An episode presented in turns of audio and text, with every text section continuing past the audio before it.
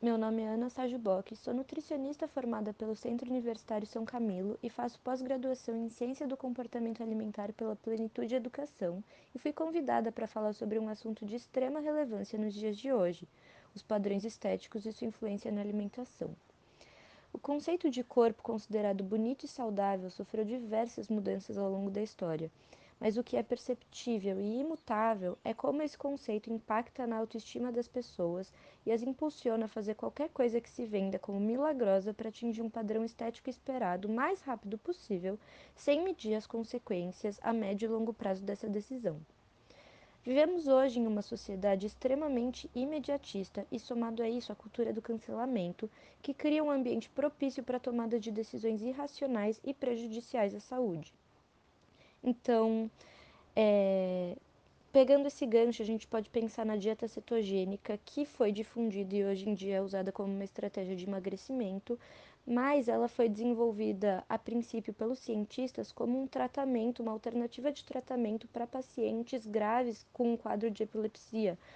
Então, a mudança do funcionamento e trocar o carboidrato como fonte de energia para os corpos cetônicos mudaria o funcionamento cerebral e faria com que esses pacientes tivessem uma chance menor de ter os episódios convulsivos. Mas pelo fato de ter uma quantidade muito limitada de carboidrato, as pessoas começaram a acreditar então que seria uma possibilidade, uma solução para emagrecimento, quando na verdade a gente já sabe que o responsável por por fazer o emagrecimento não é um macronutriente, não é um nutriente específico, mas sim o déficit calórico, considerando todo um contexto alimentar ao longo do seu dia e ao longo, enfim, da sua rotina, do seu padrão alimentar, né? E nesse sentido, eu vejo muito em consultório pessoas que buscam desesperadamente por essas poções milagrosas, dietas extremamente restritivas ou já em uso de alguma medicação para conseguir ter o corpo que uma blogueira vende como saudável o mais rápido possível. Então, a reflexão que eu quero trazer aqui é que a gente pare e pense qual o impacto dessas escolhas para minha saúde. Será que depois de eu atingir aquele peso ou aquele corpo eu serei de fato mais feliz? Muito provavelmente não.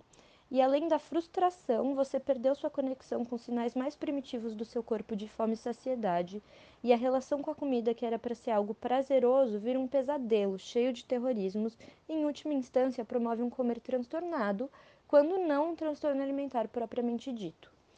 Por isso, eu sempre insisto em dizer que o padrão que você deve buscar é aquele que seja respeitando suas particularidades, sua individualidade biológica e permanecendo a conexão e respeito com seu corpo e sua mente, buscando um equilíbrio e fazendo boas escolhas. Lembrando que a alimentação não envolve só os fatores energéticos e nutricionais, mas também os fatores sociais, culturais e afetivos. O que eu estou tentando dizer aqui é que não existem alimentos vilões e mocinhos. Existe todo um contexto a ser analisado que é a sua vida. O que funciona para uma pessoa não necessariamente funciona para você. E é muito comum encontrar pessoas que busquem na figura do nutricionista um profissional que impõe o que deve ser feito e que dê bronca caso a dieta não tenha sido seguida à risca. Mas a verdade é que a gente já sabe que hoje, para que haja uma mudança de padrão alimentar, é fundamental que o trabalho seja feito em conjunto, com a participação ativa do paciente, tanto quanto a do profissional, que nesse sentido funcionará como um guia ou então uma ponte para que você alcance o objetivo que você desejar, mas sempre priorizando sua saúde.